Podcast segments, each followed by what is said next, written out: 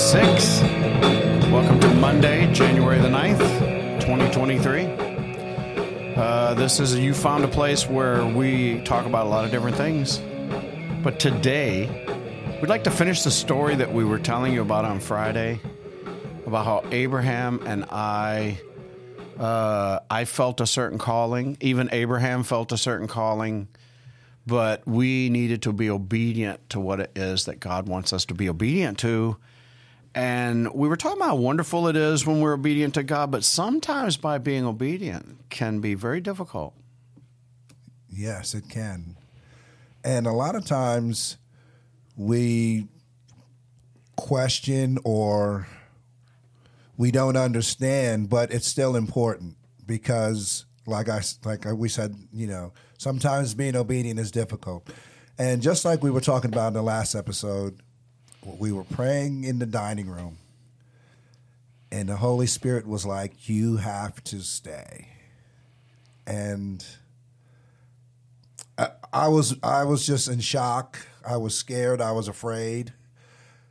But I knew I had to be obedient, and I knew that you wouldn't understand so, just to give our listeners a little bit of history, because we all know the story. It's right, been years right. ago, and we and, and, all of our people know. But for you that are new to us, Abraham and I attended a church, a Foursquare Church in Kings Mountain, and we were both going to church there. And that's when I was called to pastor.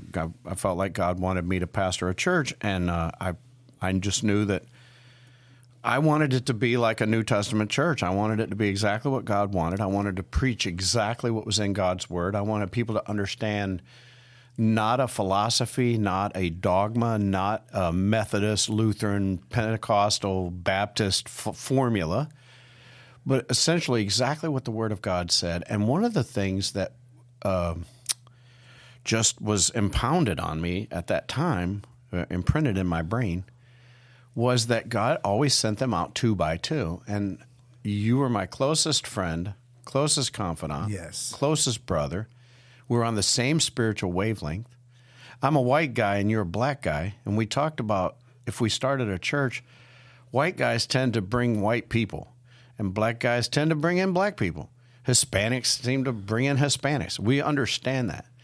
But we're, we don't see color uh, and we love everybody. Amen. And, and we just wanted a church that would reflect that of true New Testament, welcome the Gentiles in, right? Yeah, just general, you know, unity in general, because there's so much separation. Even if it's not intentional, it's there. Amen. So that's yeah. uh, that's where we were. That's what I wanted, and I talked to Abraham because before I even wanted to make the commitment in my head or in my heart, I wanted to know Abraham was on board. And I talked to him and I said, you know, what do you want to do? And do you remember what you said when we were over there looking at that church? I don't remember where, exactly what I said. I was all about it, but I don't remember yeah. exactly Wherever you go, I'm with you. Amen. Yeah. And and I thought, okay, so so we're on board and we're together.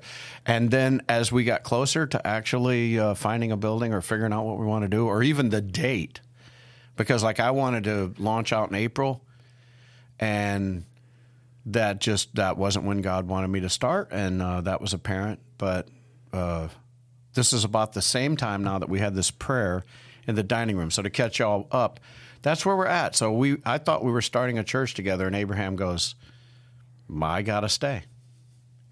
Yeah, and it was you know it was a very difficult decision for me personally because of how I feel about my brother and the commitment that I made but we have to be obedient to the Holy Spirit, whatever that looks like, whether we understand it, whether we like it, whether it's going to hurt people's feelings. We have to be obedient. And I knew that it would hurt my brother. So when I told you that, how did it make you feel?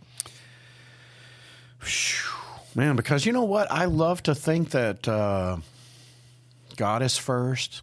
He's my true love. I will do anything that God wants me to do. But then I, I just kept thinking, I don't get it though, because I really was convinced that God wanted us to do this thing together. And I felt like, if anything, you were the one kind of being disobedient. I thought, I, I just don't think Abe sees the same thing I see. So, it not even hurt. I just felt like for once in the short lifetime you and I had been friends, right. we were not seeing uh, we were not on the same page, and we were not seeing things eye to eye. Right, and it goes back to that uh, scripture in Isaiah that we talked about a couple of weeks ago. His ways are higher than our ways. Mm-hmm. You know, so we have a plan. We, we may think, we may think that uh, we have. It's okay. Technical difficulties. We may think that we have a plan, but God's plan is how, higher than ours. Yes, it is. And uh, it was very, very difficult, but. But it didn't just end with the beginning either. No, it didn't just at end at the at first all. of the church because now I started church. I started the second Sunday in September, 2017, and uh, that October or November, I mean, just like two months later, the pastor of our church that we were at resigns. He's leaving. So I'm thinking,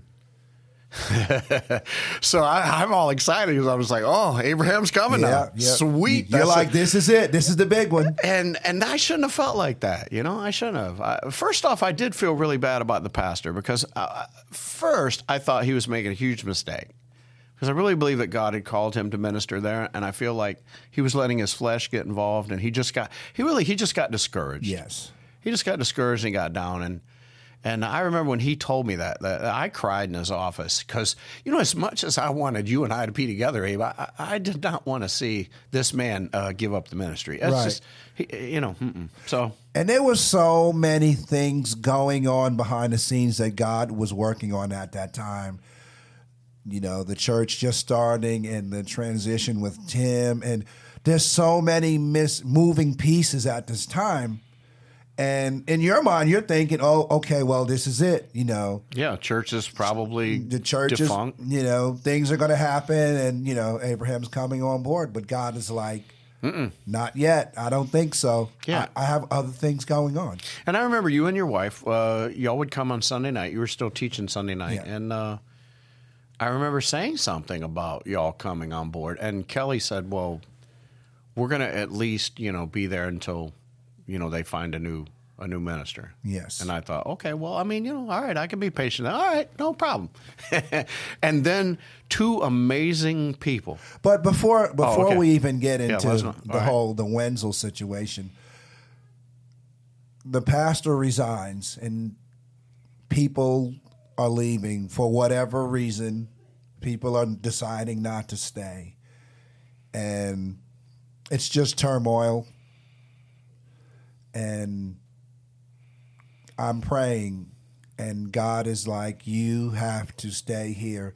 There is a reason that you need to stay here. You need to stay here. And I couldn't understand it.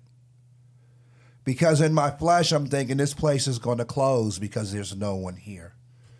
And the Holy Spirit is like, You have to stay. Yeah. This one Sunday, Brandon Shaner gets up to speak, and when he got done speaking, I knew that God was doing something great. I knew that that place wasn't going to close. And then a month later, the Wenzels come to visit, and things just change. Yeah, and uh, two very amazing people that show up, all in God's will, all just perfectly planned by God, and uh, so uh, we're going to try this story again tomorrow, right? Yes, definitely. Be back with you guys. Uh, we'll see you then.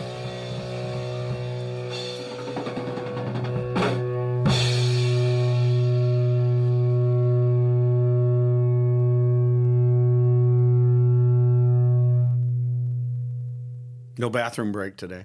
Mm-mm.